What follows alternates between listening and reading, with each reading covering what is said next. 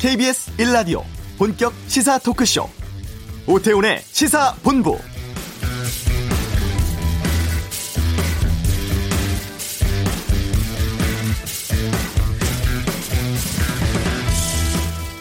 (5.18) 민주화 운동 당시 계엄군의 헬기 사격은 없었다. 고 조비오 신부가 헬기 사격을 목격했다는 것은 왜곡된 악의적 주장이며 성직자라는 말이 무색한 파렴치한 거짓말쟁이다. 내란 반란죄 등 혐의로 무기징역 선고받아서 전직 대통령 예우가 박탈된 전두환 씨가 지난 2017년 회고록에서 펼친 주장 읽어드렸습니다.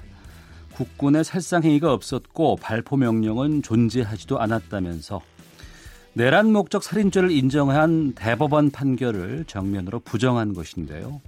이 때문에 전두환 씨는 5.18 희생자와 고 조비오 신부의 명예를 훼손한 혐의를 받고 있습니다. 이 시각 현재 광주 지방법원 출석을 위해서 광주로 이동 중인데요. 이 피고인 신분으로 법정에 서는 것 23년 만입니다. 이번 재판이 발포 명령 등 여전히 풀리지 않고 있는 5.18 진실 규명에 단초가 될 수 있을지도 관심인데요. 오태훈의 시사본부 잠시 후 이슈에서 이번 재판의 고소인인 고 조비오 신부의 조카 연결해서 말씀 나누겠습니다. 재벌을 파헤치는 그 갑이 알고 싶다. 국세청에서 중견기업과 부동산 재벌에게 고강도 세무조사 실시하고 있습니다. 이 내용 짚어보겠습니다. KBS 라디오 오태훈의 시사본부 지금 시작합니다.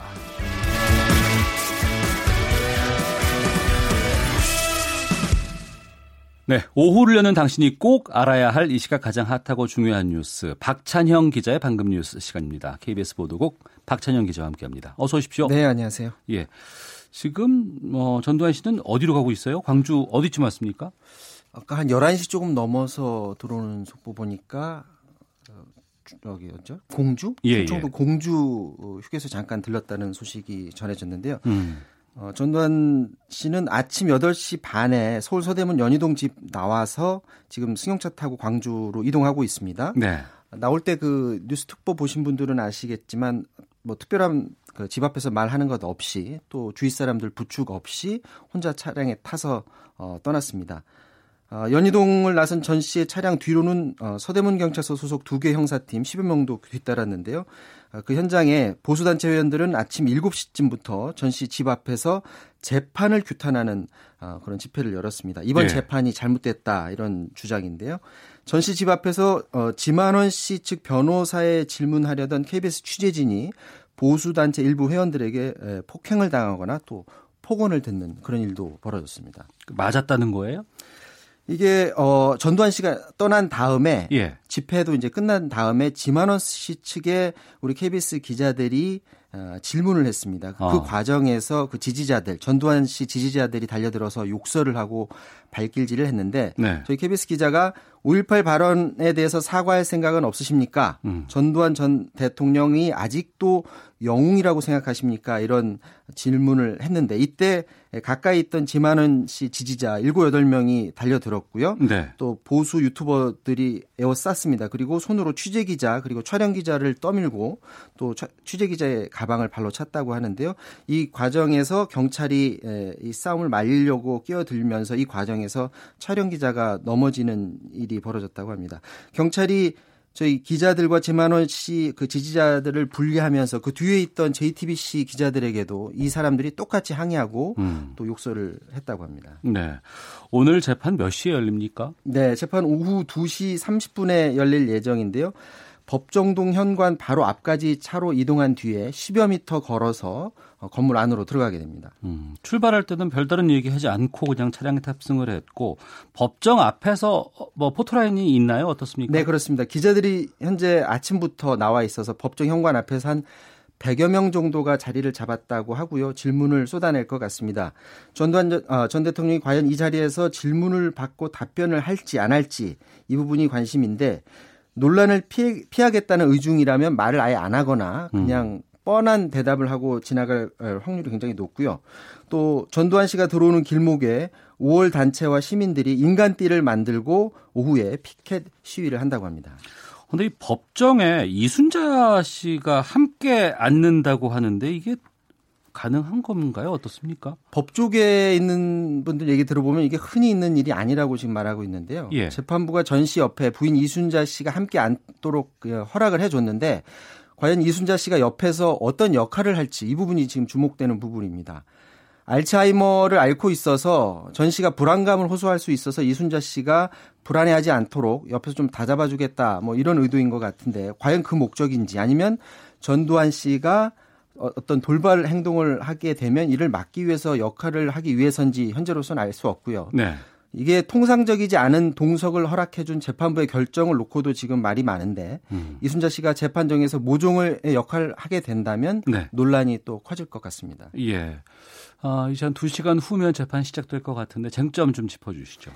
어, 앞서서도 잠깐 언급을 하셨던데 5.18 당시 헬기 사격을 목격했던 그 증언을 했던 고 조비오 신부를 거짓말쟁이라고 비난한 그 혐의를 받고 있습니다. 네. 전두환 씨는 지난 2017년 4월에 회고록을 냈었는데 여기에서 5.18 당시에 시민 지도자였던 고 조비오 신부를 성직자란 말이 무색한 파렴치한 거짓말쟁이다 이렇게 비난을 했는데요. 사자 명예훼손 혐의입니다. 그러니까 헬기 사격을 목격했다라는 게 거짓말이라는 건데 그렇다면 어, 헬기 사격이 있었느냐 없었느냐 이 부분이 쟁점이겠죠. 네. 전두환 씨 측은 어, 1995년에 검찰 수사 결과를 바탕으로 사격이 없었다고 주장하고 있고요. 국방부 특조위 조사 결과 그리고 또 여러 목격자 진술 등을 종합해 보면 헬기 사격 입증은 그리 어려운 일은 아닌 것 같습니다. 지난해 네. 그 국방부 조사에서도 5.18 당시 헬기 사격이 있었다 이렇게 확인이 됐었고 당시에 국방부 장관이 사과도 했었죠. 예. 전두환 씨 측이 헬기 사격 사실 여부를 어, 본인이 그 입증하는 데에 밀리게 된다면 자신은 의견만 냈던 것이고 사자의 명예를 훼손한 고의성은 없었다. 음. 이렇게 변명할 가능성이 높습니다. 네, 바로 뒤에 아, 관계자 연결해서 좀 말씀을 나눠보겠고요. 아, 그 외에 이 시각 좀 관심 높은 기사들 어떤 게 있습니까? 네, 에, 지난 주말에 잠깐 주춤했던 미세농도 미세먼지 농도, 아, 그렇죠. 예. 미세먼지 농도가 높아지면서 이 관련 기사 지금 쏟아지고 있는데 오후부터 네. 서쪽 지역에 비가 조금 내리고 또 중서부 지역에 미세먼지가 나쁘다 이런 기사 관심 높고요. 갈등의 실체는 경제다. 한국도 중국 미세먼지에 책임이 있다는 아, 미국 일리노이 공대 교수의 기고문을 다룬 기사가 읽히고 있고요. 또 중국 미세먼지 오리발 나사 위성에 딱 걸렸다라는 기사 아, 이런 미세먼지 관련 기사가 많이 읽히고 있습니다. 지난주에 우리 정부가 그 중국이 시도하고 있는 야외 대형 공기 청정기 올해 안으로 국내에 설치한다 관련 뉴스도 역시 관심이 높습니다. 이 뉴스 박찬영 기자가 직접 취재를 하셔서 네. 발제를 또 하셨잖아요. 네. 이게 이 대형 야외 공기청정기 5개 설치를 하겠다는 건데 이게 정말 효과 있는 것으로 지금 판단되고 있습니까? 지금 중국 정부가 지난해 그 상반기에 미세먼지 줄이기 위해서 그 중국 시안에 높이 100m 그 초대형 공기청정기를 만들고 지금 시험 가동에 들어갔다라는 소식이 들어왔는데요. 예. 어, 이 중국 과학원 지구과학연구소가 이걸 만들었는데 시험 가동 결과 근처에 한 10제곱킬로미터 안에서 초미세먼지 농도가 15%가량 감소됐다라는 중간 그 시험 결과를 내놨었습니다. 그러니까 네. 이 정도 면적이라면 여의도 도심 면적이 한 3배가 넘는 크기인데요. 이 시설 설치에 우리 돈으로 20억 정도가 투입이 됐는데 만일 연구소의 주장이 사실이라면 투자 대비 효과는 굉장히 높은 거죠. 어. 원리는 어떤 거냐면 어, 에너지원은 태양열로 쓰고요. 그 시설 하단에 유리 온실 안으로 공기를 빨아들여서 그 하단에 있는 공기 흡입구에서 더러운 공기를 다 빨아들입니다. 그리고 에너지원이 그 태양열이라고 그랬죠. 태양열로 이걸 데워서 공기를 어, 굴뚝 밖으로 내뿜게 되는데 그때 음. 굴뚝 그 끝 부분에 설치돼 있는 그 필터에서 초미세먼지를 걸러내는 그런 원리인데요. 네. 이거보다 조금 더 간단한 야외 공기 시설이 중국 베이징에 설치됐던 스모그 Free Tower입니다. 이건 높이 한 7m 정도고 1시간에 공기 3만 제곱미터를 어, 정화한다 그런 계획이었는데 이게 당초 계획에 미치지 못했고 결국 지난해 3월에 그 설치한 지 40여일 만에 가동을 중단했다고 하고요. 음. 어, 지난해 아, 지난주 말에 네. 조명래 환경부 장관이 기자회견에서 이 비슷한 시설을 설치를 해서 공기정화기를 학교나 건물 옥상 등에 일정한 간격으로 설치를 해서 미세먼지를 저감시키도록 하겠다 이런 계획을 내놨는데 한 돈은 1억에서 2억 정도 든다고 합니다. 근데 이게 과연 효과를 볼 수 있느냐 이 부분이 관심인데 환경부 계획은 네. 기존에 있는 제품 갖다 쓰겠다는 게 아니고 음. 기업들한테 공모를 거쳐서 제품을 개발하게 되면 실증 과정 거쳐서 효과를 제대로 낸다면 이를 시범 설치하겠다 이런 계획입니다. 그러니까 결과는 그 결과에 따라서 음. 기업이 어떻게 개발하느냐에 따라서 그 여부가 달려 있을 것 같습니다. 이제 계속 고민 중이고 진행 중인 사안으로 봐야 되겠네요. 자, 박찬영 기자와 함께했습니다. 고맙습니다. 네, 수고하십시오. 자, 이어서 교통 상황 살펴보겠습니다. 교통정보센터의 박소영 리포터입니다. 고속도로에 돌발 상황이 많습니다. 먼저 경부고속도로 부산 쪽 오산 부근에서 작업을 하고 있는데요. 여파로 기흥부터 밀리고 있습니다. 더 가서 신탄진 부근에서는 3, 4차로에서 작업을 하고 있어서 주간 휴게소부터 20분 정도 걸리고 있고요. 서울 쪽으로 옥산 부근에서도 작업 여파를 받고 있습니다. 2km 구간 정체가 되고 있고 이후로 양재에서 반포까지 밀립니다. 순천 완주간 고속도로 완주 쪽으로 상관 부근에서는 화물차 관련해 사고가 있었습니다. 싣고 가던 화물을 쏟아 지금 이 진출 구간이 전면 통제가 되고 있습니다. 미리 임실 나들목에서 외라셔야겠습니다. 중부 내륙간 고속도로 양평 쪽으로는 충주 분기점 부근에서 작업을 하고 있는데요. 여파로 3km 구간에서 밀리고 있습니다. 중부고속도로 대전 쪽으로 일중 나들목 부근 갓길에 버스가 고장으로 서 있어서 주의해서 지나셔야겠습니다. KBS 교통정보센터였습니다.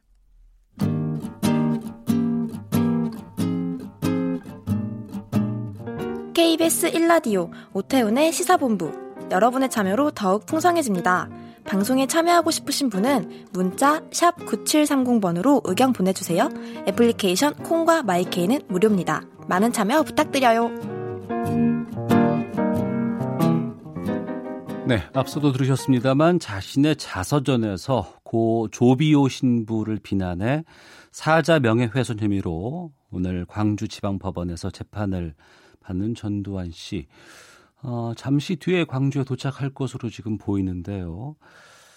자, 지금 고 조비오 신부의 조카 조영대 신부님 연결해서 재판 앞둔 심경 어떤지 또 최근에 이 5.18 망원 사태에 대해서 또 어떤 생각 갖고 계신지 여쭤보도록 하겠습니다. 전화 연결돼 있습니다. 나와 계시죠? 네, 안녕하세요. 예. 조영대 신부입니다. 지금은 어디에 계세요?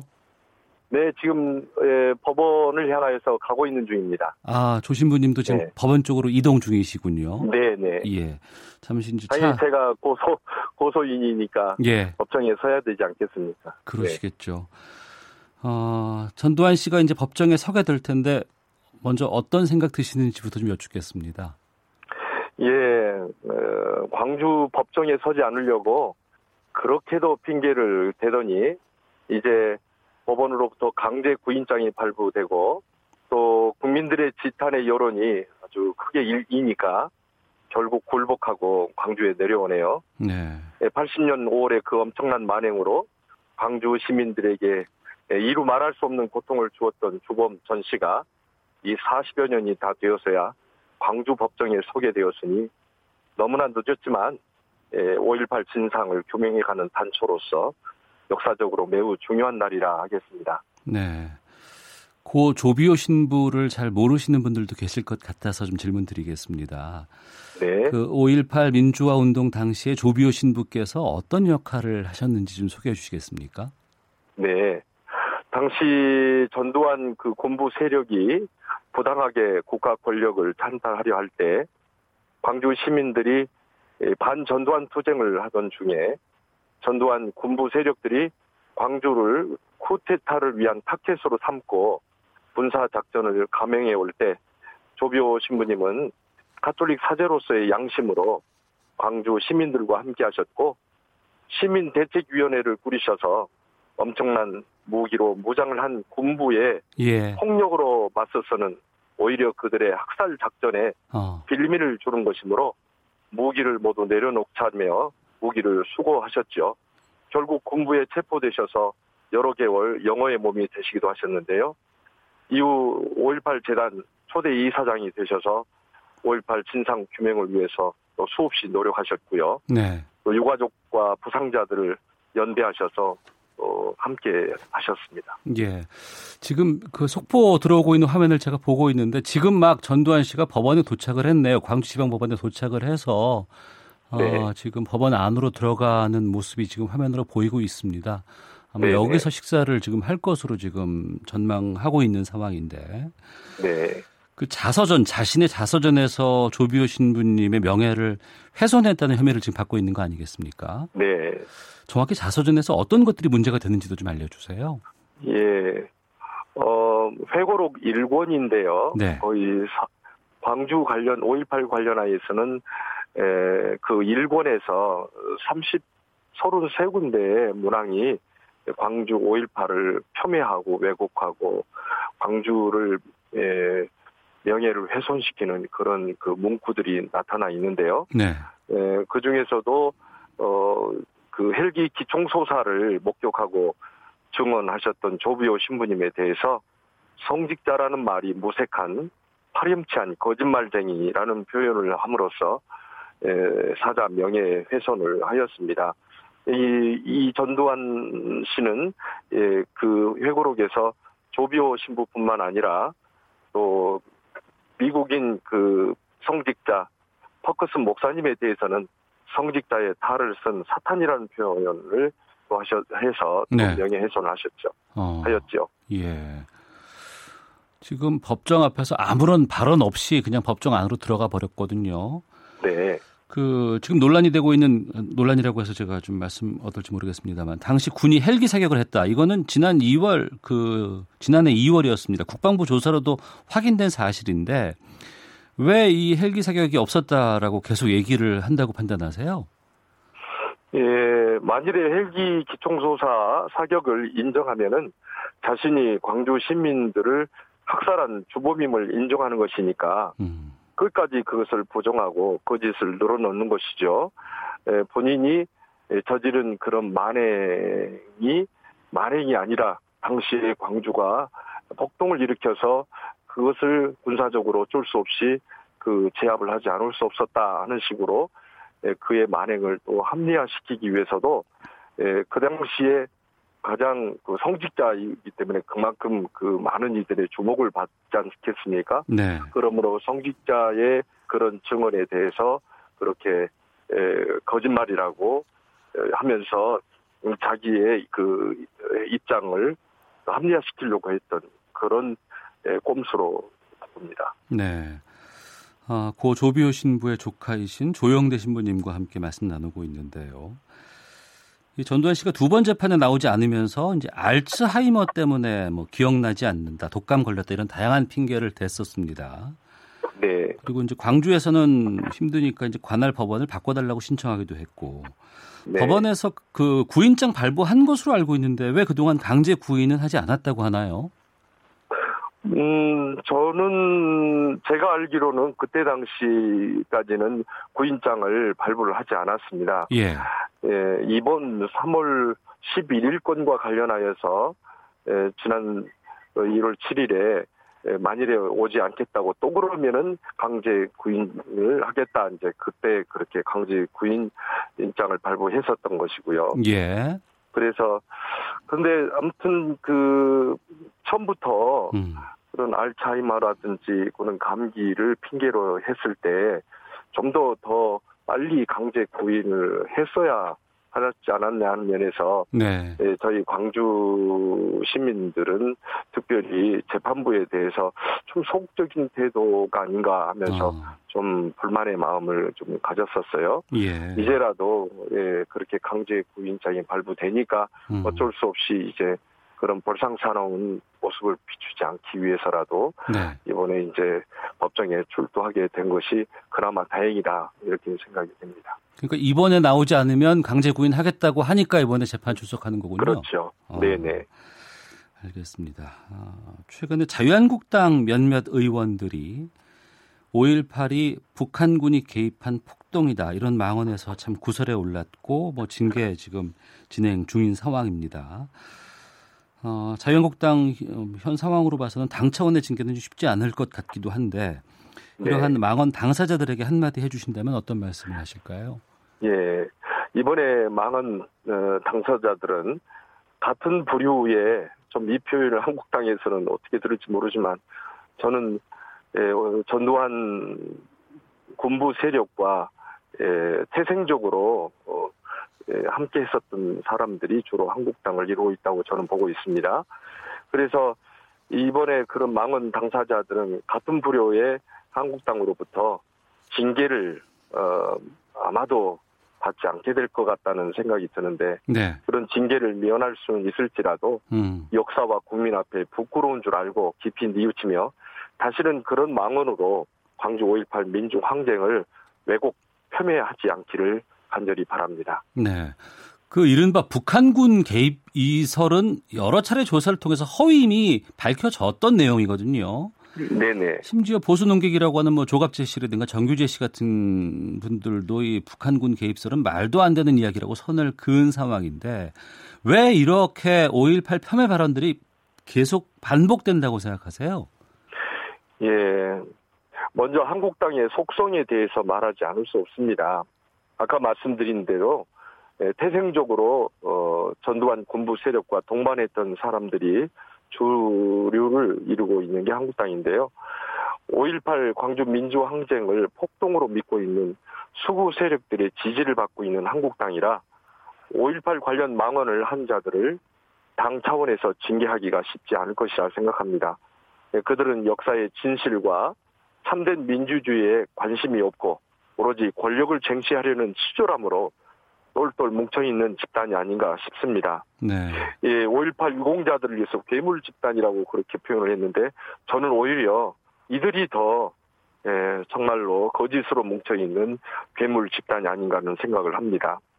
예, 그들은 국민의 심판을 이미 받았고 또 앞으로 총선에서 엄한 심판을 받을 것입니다. 네. 지금 여야 3당 소속 의원들이 5.18 민주화운동 비방하거나 왜곡하는 경우에 처벌하는 법안 지금 발의해 놓은 상황으로 알고 있는데요.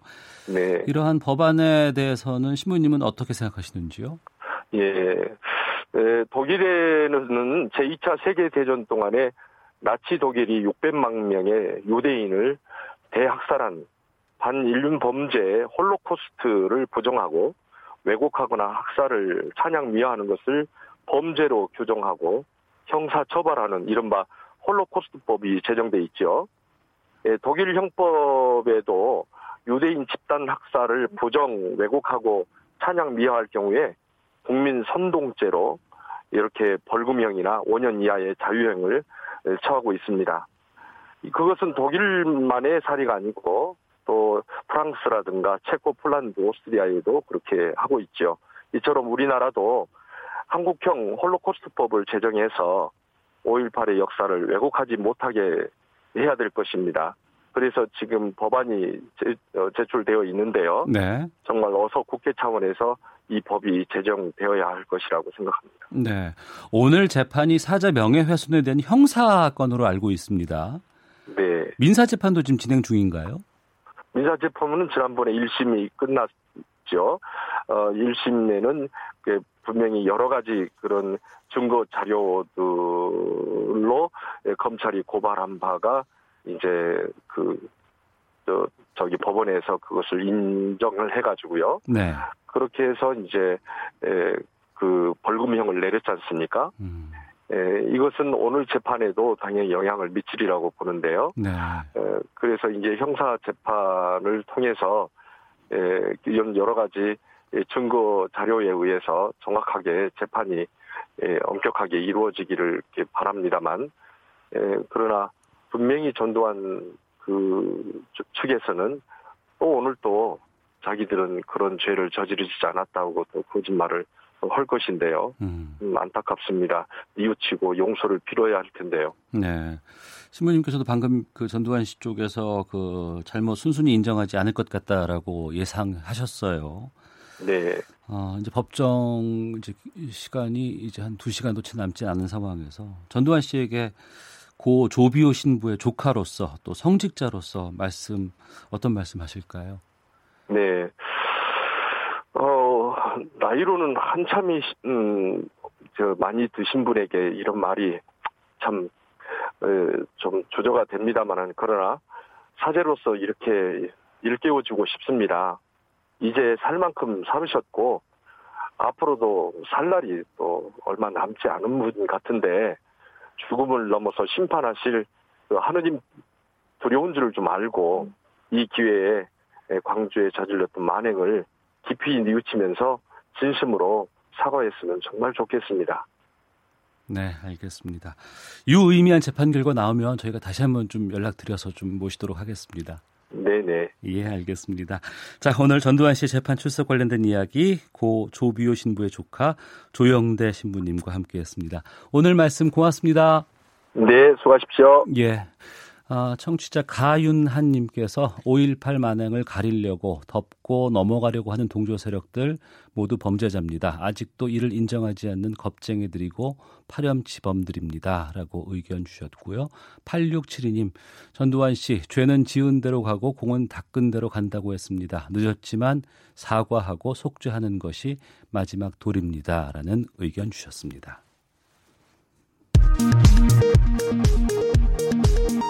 헤드라인 뉴스입니다.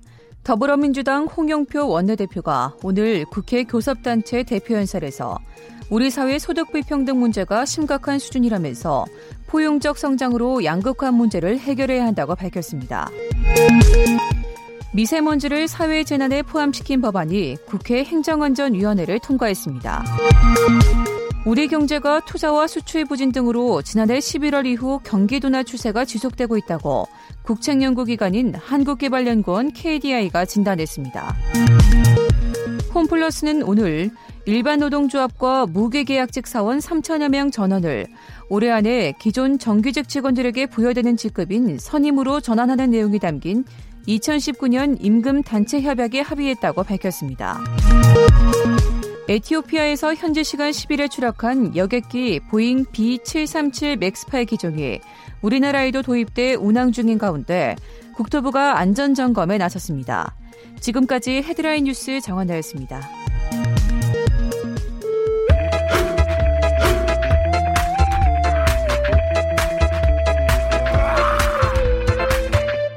오태우래 시사 본부 네, 일반인이 접근하기 힘든 갑의 심리를 파헤쳐보는 그 갑이 알고 싶다 시간입니다.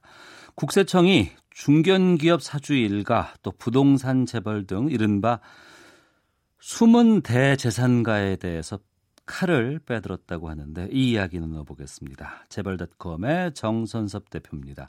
나와 계시죠? 예, 안녕하세요. 예. 자, 이번에 숨은 대재산가에 대해서 국세청이 칼을 빼들었다고 하는데 네. 세무조사 대상이 95명인데 어떤 분들이에요? 우선 그 국세청이 숨은 대, 대재산가라는 표현을 썼는데요. 예. 저희가 보니까 그 재산가더라고요. 숨어 있는 게 아니고 어. 잘 알려진 재산가도 많이 포함돼 있더라고요. 예. 어, 일단 국세청이 이번에 조사를 하기로 한 거는 탈세 혐의가 있는 어, 95명, 그러니까 95명에 대해서 95명에 대해서 조사를 하는 것이고요. 네. 어, 이 사람들은 어떤 사람들인가 하면 중견기업의 에, 사주이거나 어, 뭐 자녀들, 네. 그다음에 부동산을 많이 가진 사람들, 음. 병원장, 어, 이런 사람들이고요. 네. 어, 얘들이 총 그 보유했던 재산은 한 1조, 어, 12조 정도 된다고 합니다. 12조요? 예. 어. 그러니까 1인당 평균 한 1,300억대 재산가들이에요. 예. 예, 재산 종류는 이제 주식이나 부동산이나 소득이 많은 고소득자 이런 사람들이었고 어 이제 그 재산의 규모를 보면 100억 원에서 300억 사이가 한 40명 41명 정도 되고요. 예. 5천억이 넘는 사람도 7명이나 됐다고 합니다. 어. 그동안 뭐 대기업 사주 일가에 대해서는 네. 뭐 여러 차례 뭐 국세청에서 조사한다더라 이런 뉴스는 많아 있었던 이- 것으로 알고 네네, 있습니다. 그렇죠. 예. 근데 중견 기업이라든가 이 부동산 재벌 쪽은 검증이 그동안 많이 없었다면서요? 대기업은 우리가 알다시피 이제 공정거래법이나던가 회사법이나 자본시장법 이런 것들로 인해서 어 촘촘하게 이제 그 어, 규제 감시 체제가 돼 있단 말이에요. 네. 상대적으로 이제 대기업하고는 달리 이 중견 기업의 경우에는 어, 특별히 무슨 정기 조사를 받는다던가 어. 이렇지 않으면은 또 기업 공시를 하는 이런 어, 시스템에서도 빠져 있거든요. 예. 그러니까 상대적으로 관리 사각지대에 놓였다. 아, 이런 점 때문에 이제 에, 그 중견 기업들이 악용을 해가지고 네. 이런 일들이 좀 많은 것 같아요. 그 악용이라는 측면이 국세청 브리핑을 보니까요. 네네. 일부 대기업 사주 일가의 탈세 수법을 모방하고 있다라고 했거든요. 그러니까 형님이 잘해야 아우가 잘하는 거예요. 예, 보면은 예. 어 대표적으로 하나를 본 말이죠. 네. 해외에다가 어. 그 다른 사람 이름으로 회사를 차려놓고 회사 돈을 빼돌려요. 예. 어 그런 다음에 현지에서 부동산을 사거나 호화 사치 생활을 하고 음.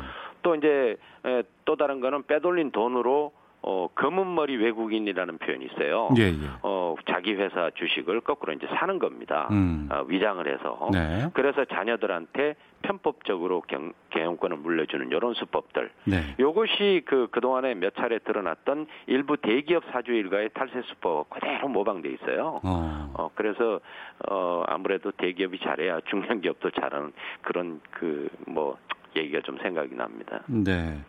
편법 편법으로 경영권을 승계한다거나 불공정한 탈세 이루어지는 거 네네. 이게 법의 사각지대라든가 이 법을 악용하는 걸 좀 누가 잘 알아야 되는 거 아니에요? 아 당연하죠. 누군가가 이거 도움 줄까요? 어, 뭐 우리가 딱그 단정적으로 뭐 표현하기는 어렵습니다만은 전문 회계사나 세무사 뭐 이런 그 저 변호사 이런 사람들의 도움이 없이는요. 예. 어 이루어지기가 상당히 힘들어요. 어. 또뭐 상속 요즘 그 시장에 보면 상속이나 증여를 뭐 세금 절세 차원에서 할 수 있는 방법을 가르쳐 준다 뭐 이런 그 광고도 많이 나와요. 네. 어 그러니까 그런 사람들의 도움이 없이는 이루어지기가 어렵다고 봐야 되겠죠. 어, 또 이런 도움 받기 위해서 또 막대한 금액도 대가로도 지불할 거 아니겠습니까? 그렇죠. 뭐 자기네들이 편법하는 것에 대해서 뭐 어 뭐 얼마 안 되겠죠. 한뭐 1, 2% 정도 되겠죠. 금액이 음. 많을 경우에도 그것도 많으니까 네. 아뭐 그런 그 수임을 받아서 해주고 뭐 이런 일들이 이 불법적으로 이제 벌어지고 있는 거죠. 예.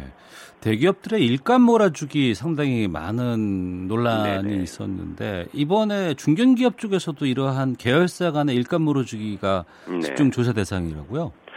네, 말씀드린 것처럼 이제 대기업의 경우에는 그 여러 가지 법의 규제망이 있단 말이에요. 예. 없으니까 이제 그 어, 중견기업은 여기에서 이제 사각지대가 돼 있으니까 예. 아, 아무래도 중견기업들 사이에서는 실제로 대기업에서 이루어지는 것보다 비율로 보면 네. 훨씬 아주 그 악질적이고 어, 우리가 사회적 지탄을 받을 수 있는 그런 그 사례들이 많아요. 어. 얼마 전에 그 저희가 얘기를 나눴습니다마는 삼양식품 같은 경우 예. 어 사실은 그 중견기업이잖아요. 음. 어 그러다 보니까 어뭐 그런 일들이 회사 돈을 빼돌려서 어 가공회사 차려놓고 회사 돈 빼먹는 이런 그 부도덕한 행위들이 많이 있었어요. 예. 근데 그 동안에 이것에 대해서 철퇴를 내리진 않았어요. 네. 왜 그런가 하면 예. 감시망 자체가 느슨했기 때문이죠 중견기업에 대해서는. 어. 예.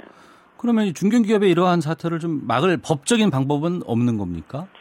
뭐 특별한 그 법이 아직 마련돼 있지는 않고요. 예. 주로 대규모 기업 집단에 대해서 우리가 어 이제 규제를 하다 보니까 어. 어 빠져 있는데 네.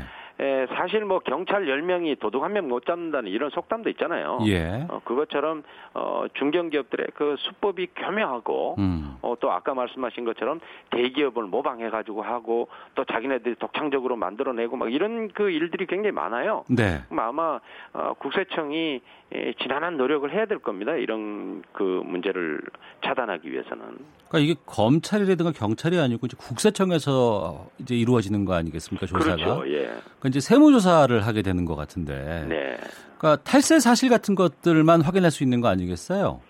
그렇죠. 탈세 탈세로 이제 그 우선 시작을 하는 거죠. 음. 그런 다음에 에, 탈세 혐의가 확정이 됐을 때 네. 검찰에다 고발을 하는 거예요. 예. 그러면 검찰이 이제 고발이 있어야 뭐 수사를 하는 것 아닙니까? 네네. 아, 이런 그 과정으로 이루어지고 있죠. 음.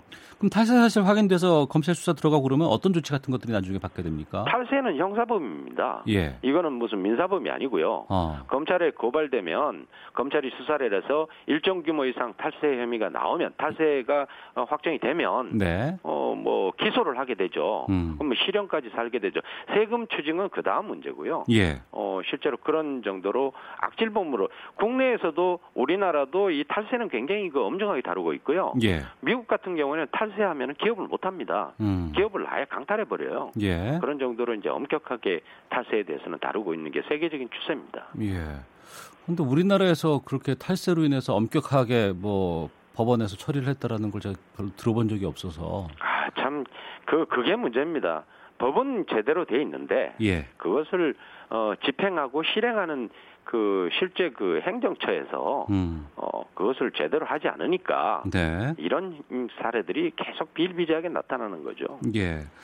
뭐 이번 조사 결과 뭐 한참 뒤에 나오긴 하겠죠. 뭐 네네. 이번 조사 계기로 해서 대기업뿐 아니라 뭐 중견 기업 특히 부동산 재벌 이런 사람들 네. 탈세 근절 이루어질 수 있는 조치들 어떤 것들이 필요하다고 보십니까? 우선은 그 법적인 그 좀 강화가 좀 필요해요. 예. 일테면은 아까 말씀하신 것 저 드렸듯이 대기업 중심에 돼 있는 이런 형태를 음. 전 기업으로 확대를 해야 되고요. 예. 그리고 기업이 불공정 거래라든가 네. 탈세 의혹이 있을 때는 네. 어, 국세청이 이제 현재 우리나라의 그 국세청 그 시행을 보면 네. 문제가 발생하지 않으면 임의 조사는 할 수 없게 돼 있어요. 어. 또 고발이라든가 뭐 이런 어떤 그게 와야 되거든요. 예. 그러니까 정기 세무조사나 특별 세무조사 이런 것이 있긴 하지만 어. 좀더 어, 어떤 문제가 있다고 파악이 됐을 때는 예. 즉각적으로 어, 뭐 조사를 할 수 있는 음. 어, 그런 좀 그럼 뭐라 그럴까요? 좀 어, 좀 강화해야 되는 네. 어, 그런 조치가 좀 필요할 것 같습니다. 알겠습니다. 자, 그 갑이 알고 싶다. 여기까지 듣도록 하겠습니다. 말씀 고맙습니다. 네, 고맙습니다. 네, 재벌닷컴의 정선섭 대표였습니다. 1부는 여기서 마치겠고요. 잠시 후 2부 외교 전쟁에서 북한의 동창리 장거리 로켓 시험 발사 준비 정황 어, 여기에 대해서 또 향후 북미 후속 협상에 대해서 좀 살펴보도록 하겠습니다.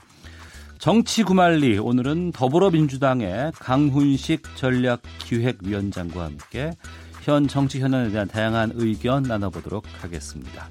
뉴스 들으시고 잠시 후 2부에서 뵙겠습니다.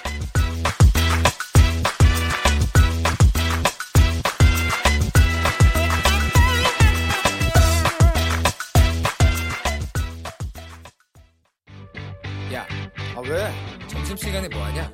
자야지. 야, 그러지 말고 이거 한번 들어봐. 아, 뭔데? 지금 당장 라디오를 켜봐 나른한 오후 깨울 시사 토크쇼 모두가 즐길 수 있고 함께하는 시간 유쾌하고도 신나는 시사 토크쇼 오태훈의 시사본부. 네, 저희 오태훈의 시사본부는 청취자 여러분들의 참여로 꾸려지고 있습니다. 샵 9730번으로 어, 여러분들 문자 의견 보내주시면 반영토록 하겠습니다. 짧은 문자 50원, 긴 문자 100원의 정보 이용료 있고요. 어플리케이션 콩 참여는 무료로 이용하실 수가 있습니다.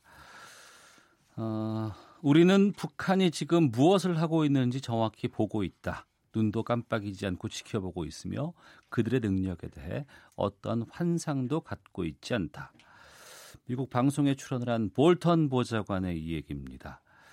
이 볼턴발 뉴스가 상당히 좀 많이 나오고 있는 시점인데요. 여기에 대해서 좀 집중적으로 살펴보도록 하겠습니다. 매주 월요일 날카롭고 냉철한 분석이 돋보이는 코너죠. 국립외교원 김현욱 교수와 함께하는 외교전쟁 시작토록 하겠습니다. 김현욱 교수 나오셨습니다. 어서 오세요. 네, 안녕하세요. 가장 중요할 때 두 주 동안 프로그램을 빠지셨어요. 죄송합니다. 예. 미국 출장 다녀오셨다고요? 예, 예. 어, 거기서 아주 고위급 인사들을 많이 접촉하셨다는 설이 지금 들리던데 맞습니까? 아, 그럴 계획이었는데 예. 아, 이번에 뭐 그렇게 성과는 좋지 않았습니다. 음. 아마 그 뭐 폼페이오 장관이나 비건 대표가 뭐 상당히 바빴던 모양이에요. 이도원 예. 본부장님도 면담을 하셨고 어. 그래서 아마 뭐 저는 그분들을 만날 계획이었는데 예, 예. 이번엔 만나지 못했습니다. 아, 그러셨군요. 이번에 그 합의문 없이 끝난 합의였어요. 예. 여기에 대해서 제가 이런 기고하신 거 제가 봤거든요. 읽어드릴게요. 청취자분들을 위해서. 미국 측은 이미 작성된 합의문 초안에 서명하는 대신에 더 많은 요구를 했던 것으로 보인다. 영변 핵시설장 폐기 외에 북한 비밀 생산 시설 폐기를 추가로 요구했고 이것을 북한 측이 수용하지 않은 것으로 보인다. 이렇게 쓰셨던데 좀 해설해 주시죠. 네. 그 비건 대표하고 김혁철 대표가 어떤 합의문 초안을 만들었는지는 지금 뭐 확실하게 얘기하기는 힘들 것 같고요. 예. 어 근데 분- 중요한 것은 그 합의문 초안에 미국 측은 만족을 못했던 것 같아요. 근데 합의문 초안이면 자기들이 인정한 거 아닌가요? 그렇죠. 예. 근데 비건 대표하고 김혁철 대표가 어느 정도의 권한을 가지고 만들었을 것이고 예. 어, 정상회담 하루 전에 폼페오 장관이 베트남으로 급히 달려갔어요. 예. 그건 뭘 의미하냐면 합의문 초안에 마음에 안 들었다는 거죠. 어. 그래서 뭔가 김혁 김영철 그 부위원장과 아 뭔가 그 합의문 합의문 초안에 대해서 최종 담판을 좀 하고 싶었던 것이고. 예. 근데 CNN 보도에 따르면 이제 김영철이 만나지 않았다 그러잖아요. 음. 그래서 아마도 실무선에서의 마지막 조율은 실패를 했다. 네.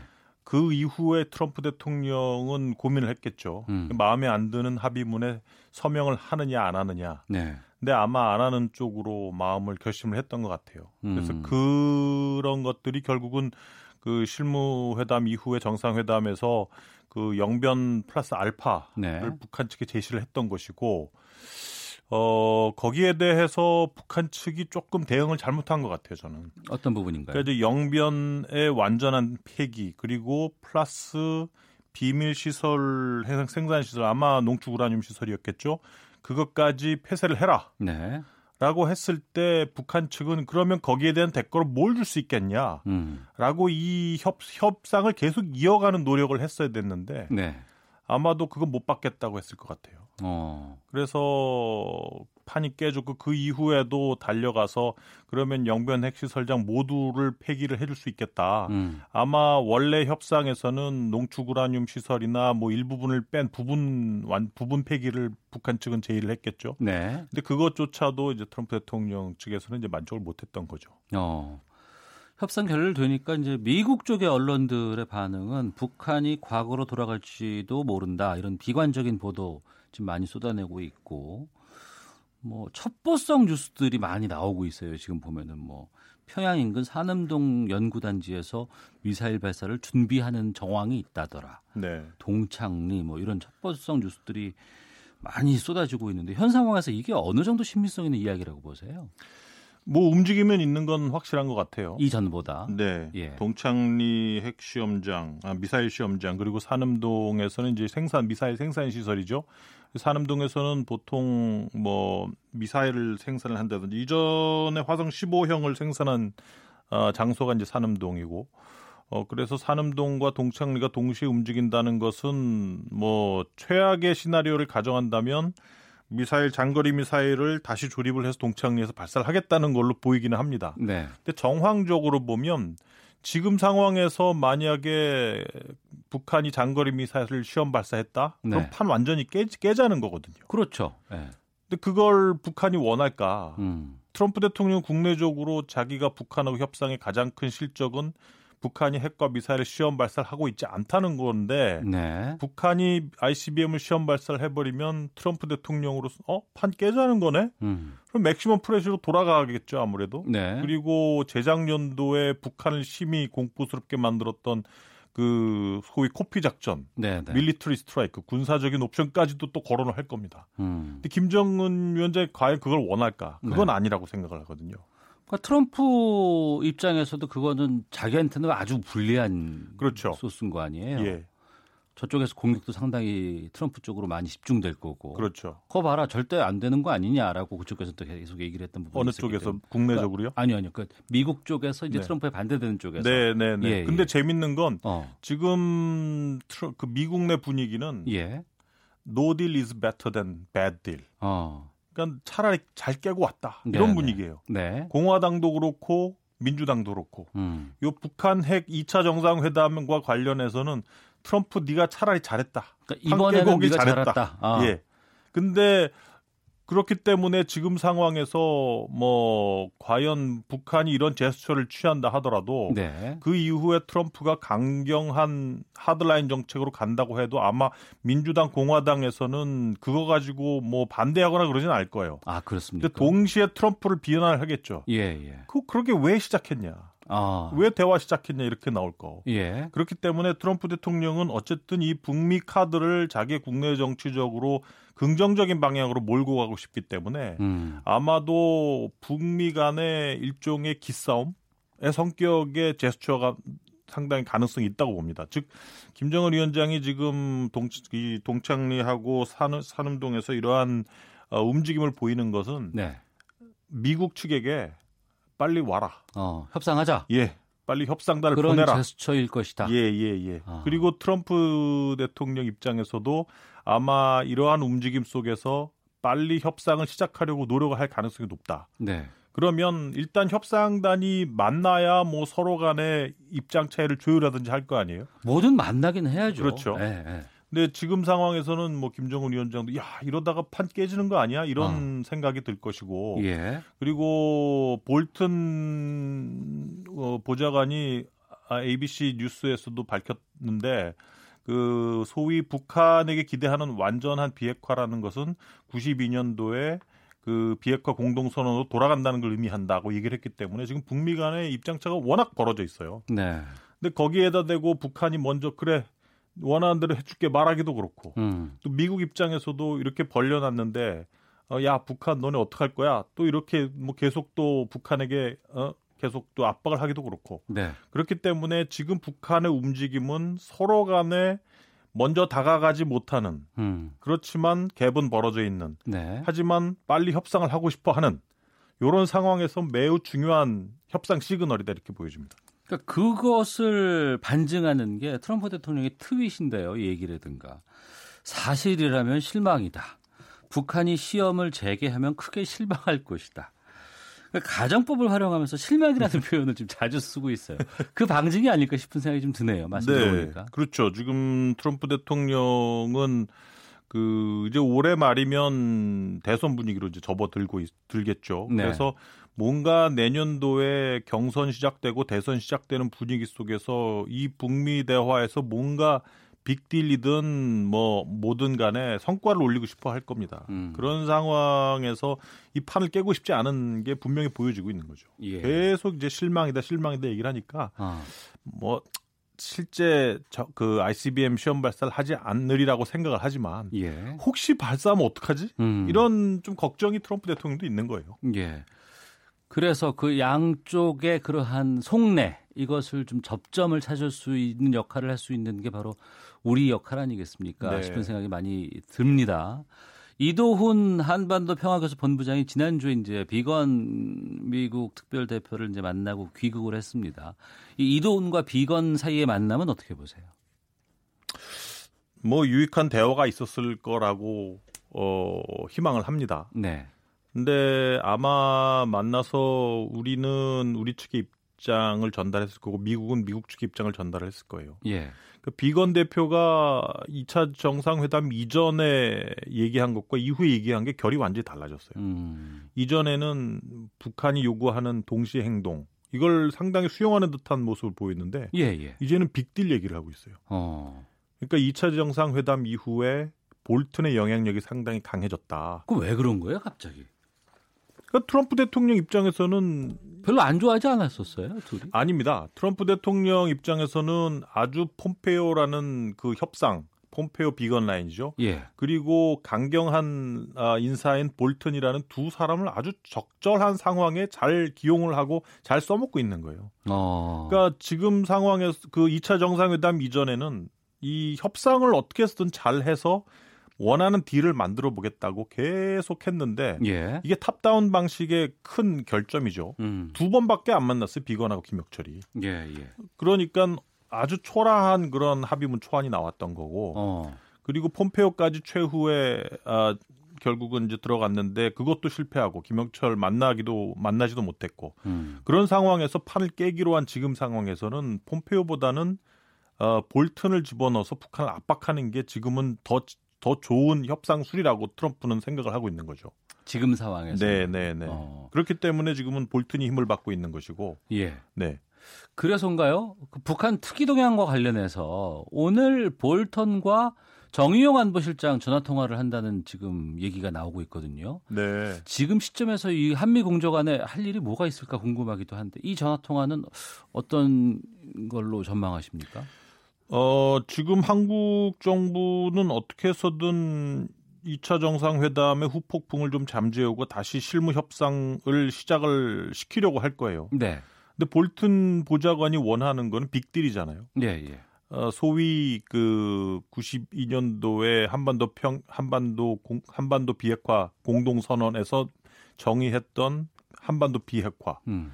여기에다가 ICBM까지 첨부하는 네. 이런 빅딜을 원하는데 이러한 빅딜을 지금 현실적으로 북한이 받아들이긴 쉽지 않거든요. 그러니까 영변 핵시설에다가 ICBM, 뭐 핵 프로그램, 생화학 무기까지 다 포기하라는 이런 빅딜 네, 아니겠습니까? 네, 핵물질까지. 예, 예. 이걸 어떻게 북한이 받아들입니까? 예. 그러니까 그런 차원, 즉 어. 북한의 볼튼이 주장하는 이러한 빅딜을 어떻게 해서든 북한이 원하는 어, 어떤 동시에 행동, 스텝 예. by step 어. 이것과 좀 조율시키려는 그러한 노력이 아마 그 정의용 실장과 볼튼 어, 안보 보좌관 사이의 통화에서 논의되지 않을까 싶어요. 네. 참. 폼페이오 미 국무장관이 지난주에 한 얘기입니다. 네. 아, 뭐든 이런 거에서 좀 뭔가 접점을 찾아보려고 우리가 좀 알아봐야 되는 상황인데 수준의 평양에 협상팀을 보내길 희망한다는 발언도 음. 했습니다. 그러면 어, 지금처럼 교착 상태에서 빠져 있고 양쪽에서 좀 신경전이 좀 이렇게 극도로 지금 올라와 있는 상황에서 그 실무 협상이 가능한 분위기는 뭘로 봐야 될지 아니면 가능하다면 언제쯤 물꼬가 좀 트일지 전망해 보신다면. 글쎄 큰 그림으로 보면은 2차 정상회담을 깨고 나온 것도 협상의 하나의 스타일이라고 봐요. 트럼프 예. 대통령의. 예. 이러면서 결국은 북한의 입장을 좀 더 끌어내려고 하는 거죠. 음.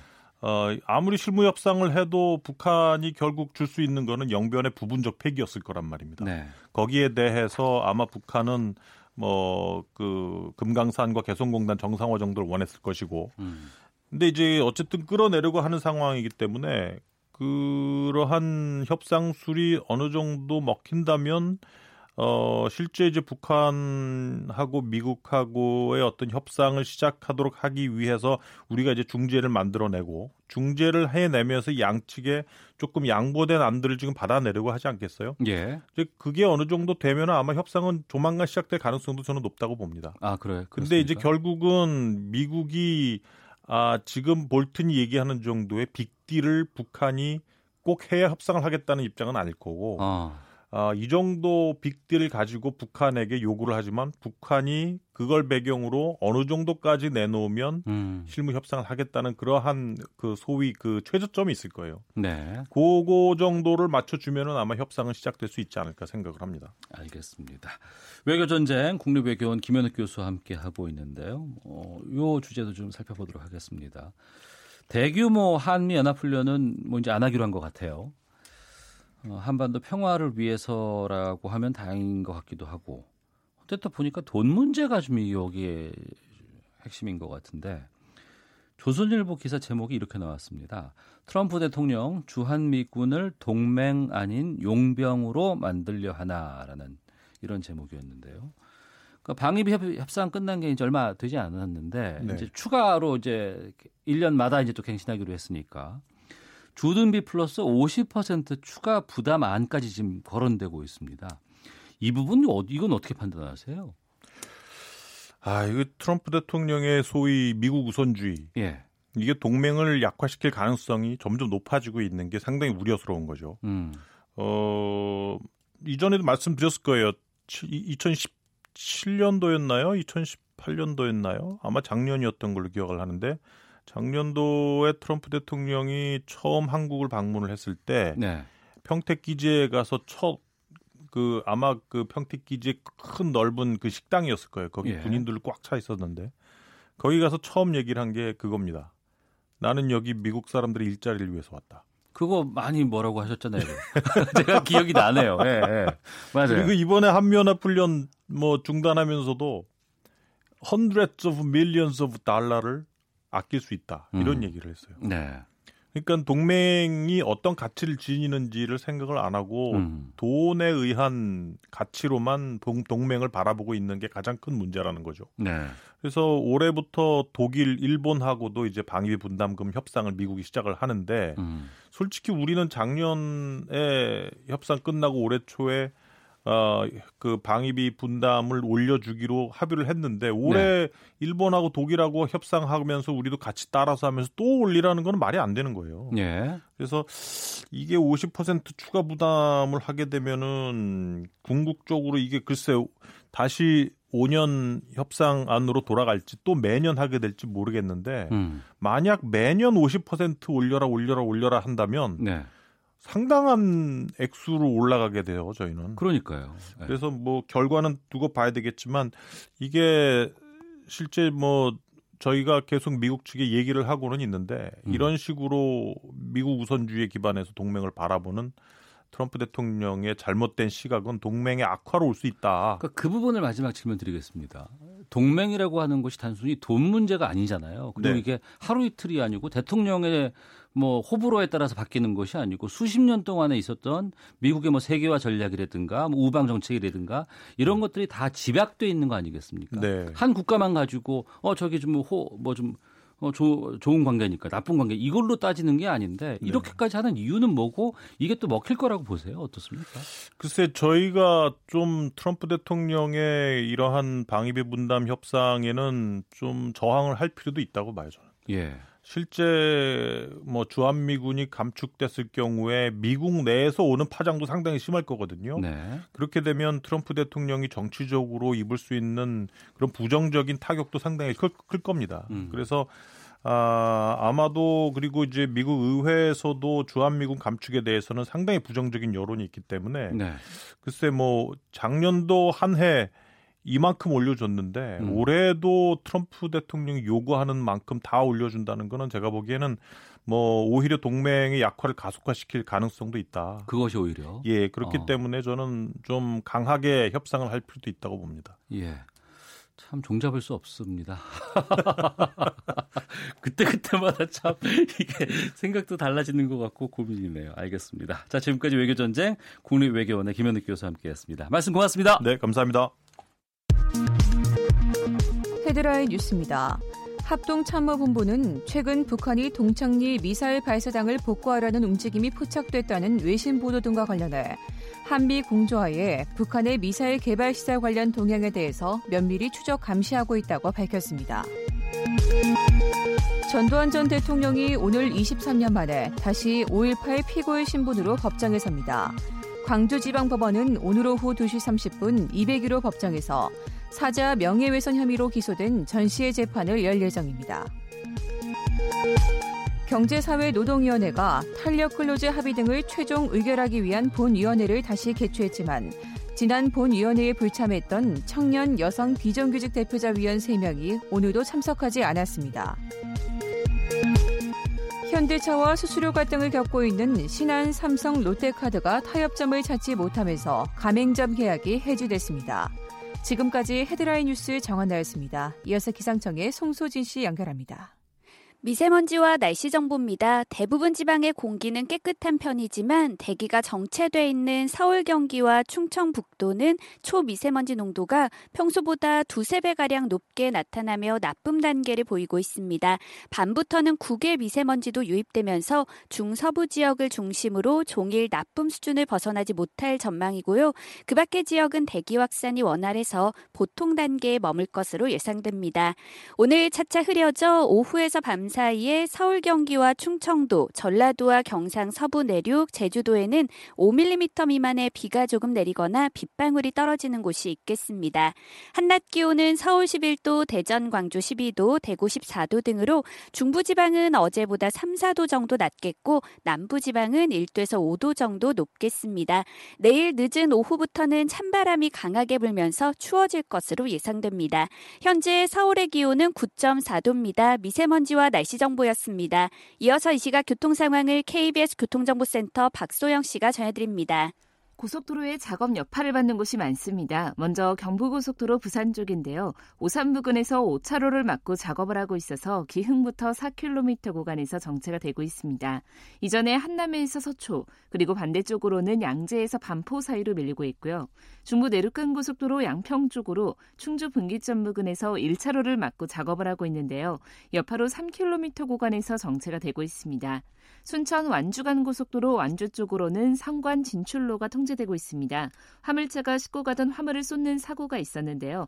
미리 임실 나들목에서 우회하셔야겠습니다.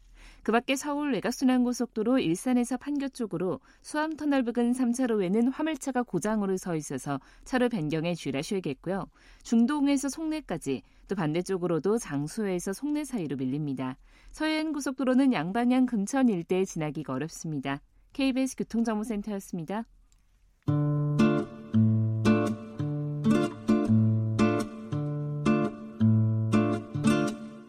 오태훈의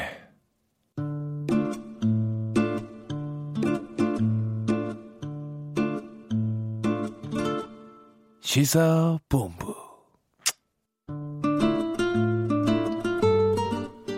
3월 10일 어제가 박근혜 전 대통령 탄핵 2년 되는 날이었습니다. 그리고 5.18 관련해서 허위사실 유포 한 죄로 전두환 씨는 지금 어, 1시간 뒤네요. 어, 광주 법정에 세우게 됩니다.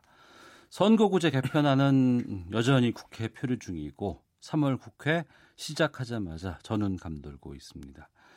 정치 현안에 대해서 살펴보는 정치 구말리 오늘은 더불어민주당 전략기획위원장 맡고 있는 강훈식 의원과 함께하겠습니다. 어서 오십시오. 네, 안녕하세요. 강훈식입니다. 예, 저희 시사본부 정치와투의 개국 공신이셨는데 네. 오늘은 전략기획 본위원장으로 그때가 정말 좋았습니다. 지금은 힘드신가요, 많이? 예, 그때에 비하면 사실은 이게 점심시간 끼고 하는 프로라 저도 불가피하게 하차했는데요. 네. 회의가 많아지고 음. 또 점심 약속도 원하지 않는 약속도 많이 가야 돼서 예. 하여튼 청취자분들을 좀 자주 못 뵈서 송구스럽습니다. 음. 전략기획위원장 하면 수당 같은 것도 좀 더 나오나요? 아, 전혀 없습니다. 그런 거 전혀, 전혀 없습니다. 아 그래요? 네. 아, 그냥 일만 많아지는 일만 많아지죠. 아. 예. 그 일만 많아지는 분위기 때문에 아무래도 좀 정보도 좀 많이 아실 것 같기도 일은 많고 정보도 많고 할 음. 말은 없고 네. 이제 이- 이렇게 돼서 지난 금요일에 중포 개각이 네, 있었습니다. 있었습니다. 아, 원래는 네. 목요일에 나온다고 했다가 이제 금요일에 나왔고 정치인 출신이 대거 들어가지 않을까라는 전망이 많이 있었습니다만 네. 박영선 의원, 진영 의원이 내정이 됐고 네. 다른 분들은 다 관료라든가 전문가 출신인데 먼저 이번 그 개각 총평부터 좀 해주신다면요. 일단 뭐 크게 보면 집권 3년 차에 성과를 나겠다는 의지 네. 이제 이렇게 저는 정리하는데요.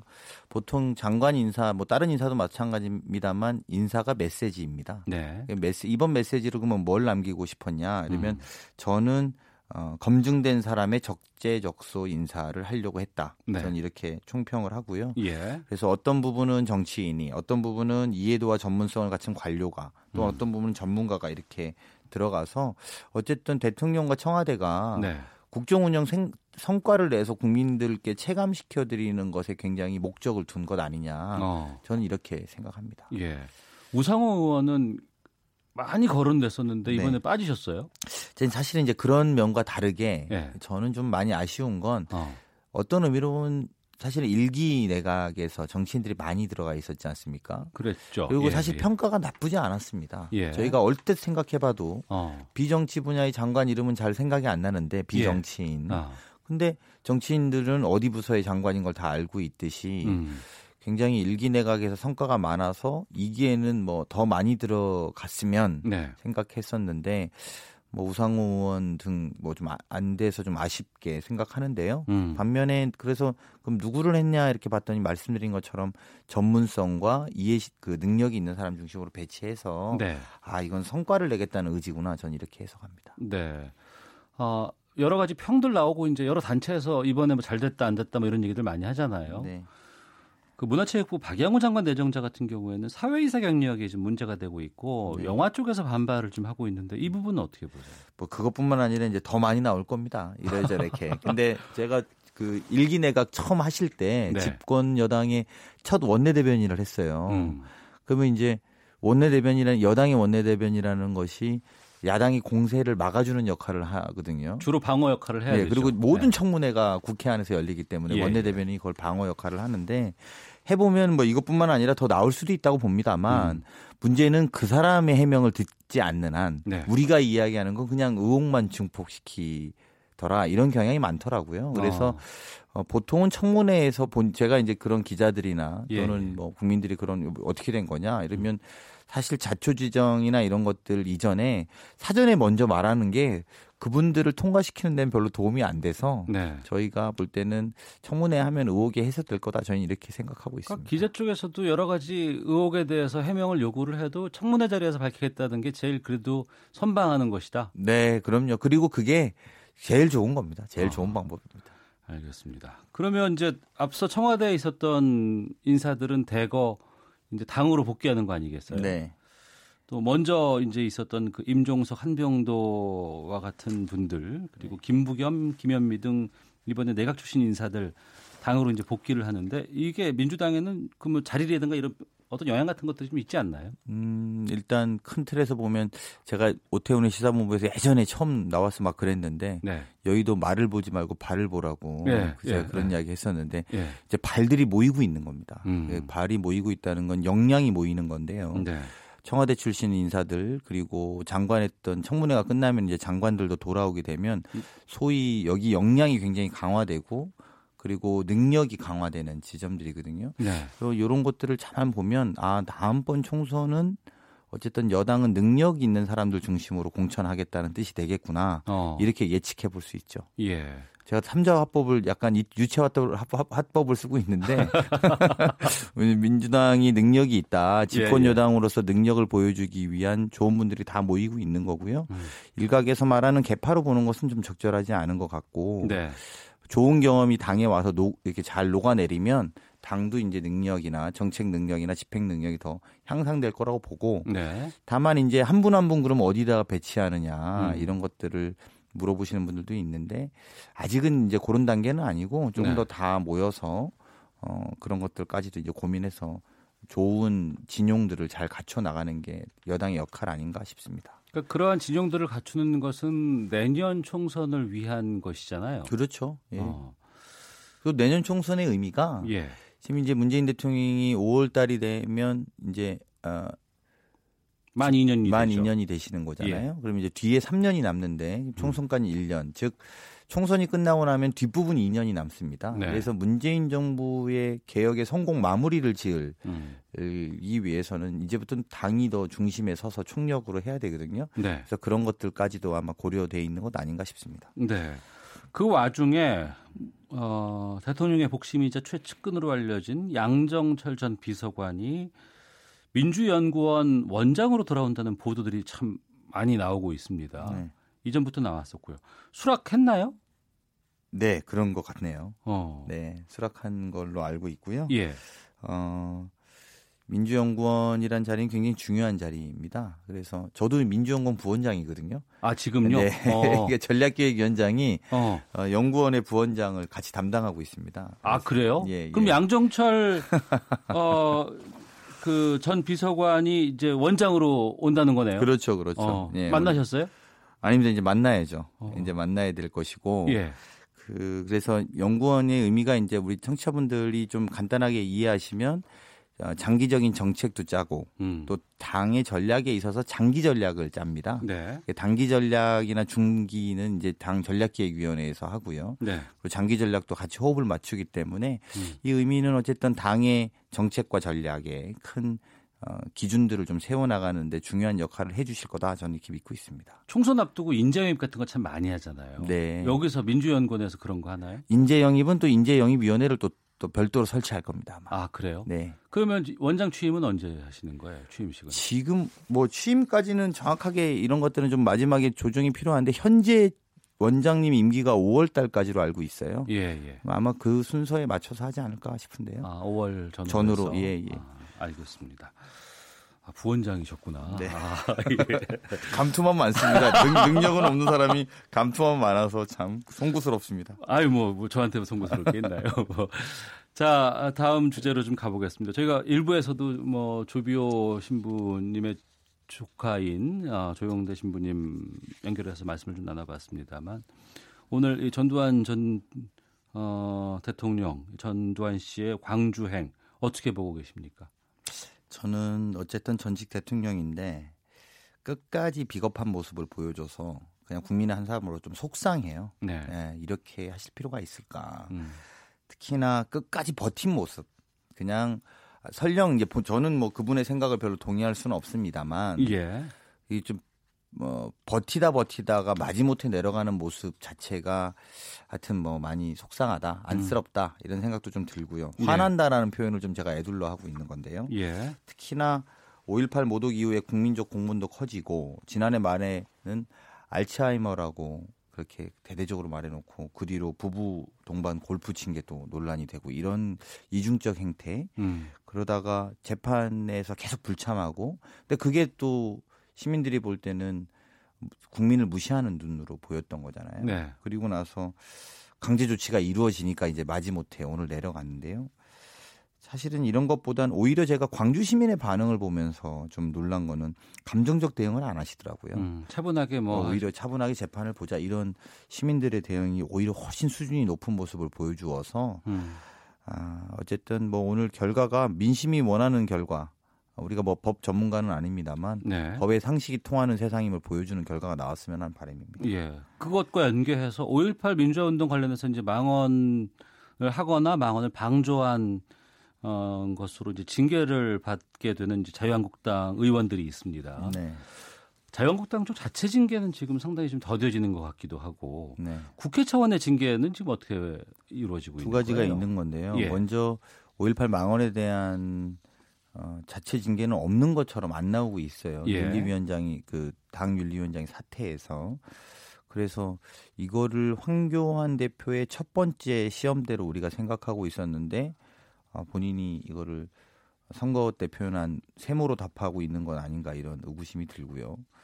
그 윤리특위에서 이제 또 국회 차원에서도 계류되어 있는 것들이 있습니다. 근데 다만 이 부분에 이제 서영교 의원이라니 손혜원 의원 징계권도 같이 올라가 있거든요. 예, 예. 그러니까 여러 개의 것이 같이 올라가 있는데 이걸 함께 섞어서 이제 이야기를 하고 있습니다. 한국당이. 근데 이거는 사실 사안이 다릅니다. 음. 네. 이게 무슨 말씀이냐면 손혜원 의원 같은 경우 이해차, 이해충돌 방지 관련된 내용인데 여기는 한국당에는 뭐 송원석, 이장우, 장재훈 의원도 해당된다는 언론 보도들이 나온 적이 있지 않습니까? 예, 예. 그러면 이제 이거를 같이 올려서 다 같이 처리하자는 게 저희들의 아. 입장이고요. 예. 뭐 소영교 의원도 뭐 거기 비슷한 게 한국당의 홍- 홍일표 의원이 그런 비슷한 케이스라고 보도가 났으니 그런 것들을 같이 올려서 하자는 게 우리 당의 입장이라면 5.18 모독은 그런 비슷한 건이 없거든요. 네, 네. 근데 그걸 마치 다 섞어서 하자고 하니까 음. 그런 문제를 하는 것은 민주주의 근간을 저는 훼손하는 일이라고 보고 그 윤리 이번에도 그 국회의장이 개회 연설에서 그런 말을 했는데요. 서른 몇 건인가가 윤리특위 대 올라와서 단 한 건도 징계된 게 없다는 거 아닙니까? 네. 그거 국회의원이지만 참 부끄럽게 생각하고요. 여야를 떠나서 이 5.18 망원 같은 경우는 함께 이번에 징계하는 어떤 새로운 모습을 좀 보여줘야 된다 저는 이런 생각은 좀 듭니다. 네. 일부에서는 국회 윤리위가 있는 게 그 윤리를 방 윤리위로 징계를 위한 것을 방패하기 위한 그런 음. 장치다라고 얘기하시는 분도 많이 계시던데. 네, 그런 비판이 있죠. 윤리 방패위원회라고. 네. 그래서 윤리를 오히려 막아주고 해서 물타기 해주는 효과를 뭐 만드는 것 아니냐는 지적이 있고요. 그건 아프게 생각합니다. 저희는 오히려 그래서라도 이번에는 5.18 망원 같은 경우에는 한번 딱 민주주의를 훼손하는 국회의원들에 대한 징계는 반드시 어, 좀 한다. 이런 좀 모범을 한번 세웠으면 하는 바람입니다. 네. 자 그런 상황에서 자유한국당 그 황교안 신임 대표 행보는 어떻게 보세요? 아, 황교안 신임 대표가 아까 잠깐 말씀드린 것처럼 어, 김순례 의원 같은 경우 최고원이 됐단 말입니다. 사실은 이 리더십을 본인이 어떻게 보여주느냐 굉장히 중요한데 네. 거기에 조경태 의원은 이건 징계해야 된다라고 딱 이야기를 선을 긋고 당내에서 또 공개 토론 때 이렇게 말씀을 하시더라고요. 예, 예. 근데 이걸 지금 세모로 답하고 계세요. 이쪽 편도 아니고 저쪽 편도 아니고. 근데 이게 단기적으로는 본인이 당의 지지세가 없기 때문에 당의 의원들을 잘 끌고 나가려는 모습일 수 있으나 음. 장기적으로는 민심 위반이라는 결과를 갖고 오게 될 겁니다. 네. 궁극적으로 보면 말이죠. 그래서 이런 것에 있어서는 황교안 대표가 조금 더 적극적으로 본인의 의사 표명을 하시고 입장을 내시는 게 맞죠. 입장이 뭔지 모르겠어요. 그러니까 5.18 모독에 대한 황교안의 입장은 이렇게 물어보면 답을 뭐 이렇게 하셔야 되는데 답이 없는 그런 형국입니다. 네. 자, 정치 구말리 민주당 전략기획위원장 맡고 있는 강훈식 의원과 함께 말씀 나누고 있습니다. 4월 3일 보궐선거가 이제 두 지역구에서 열려집니다. 어, 창원 성산 통영 고성인데 그 저희 금요일에 시사점 해주시는 정두환 의원은 둘 다 자유한국당 우세 지역이라서 네. 어, 쉽지 않을 것이다 이렇게 전망을 하셨는데 강 의원께서는 이 어떻게 보세요? 예, 이 이야기를 저한테 듣고 와서 말씀하신 것 같은데요. 정돈 의원께서 그 전전날 같이 방송하셨을 때 이걸 같이 하- 하고 오셔서 한 것 같은데. 아 TBS에서 하셨죠? 네, 네, 네, 네. 네. 사실은 저희가 유리한 지역은 아닙니다. 음. 그건 맞고요. 하나는 어쨌든 고 노회찬, 노회찬 의원께서 창원 성 산을 하시던 지역이고, 네. 어, 그리고 거기는 우리가 지난 4회 동안 네 번의 총선 동안 후보를 단일화해서 후보를 내지 못한 지역입니다. 네. 그러니까 당의 지지율은 적지 않은데 후보를 음. 내지 않아서 구심이나 이런 어, 핵심들이 형성이 안 돼 있는 이런 지점들이 있고요.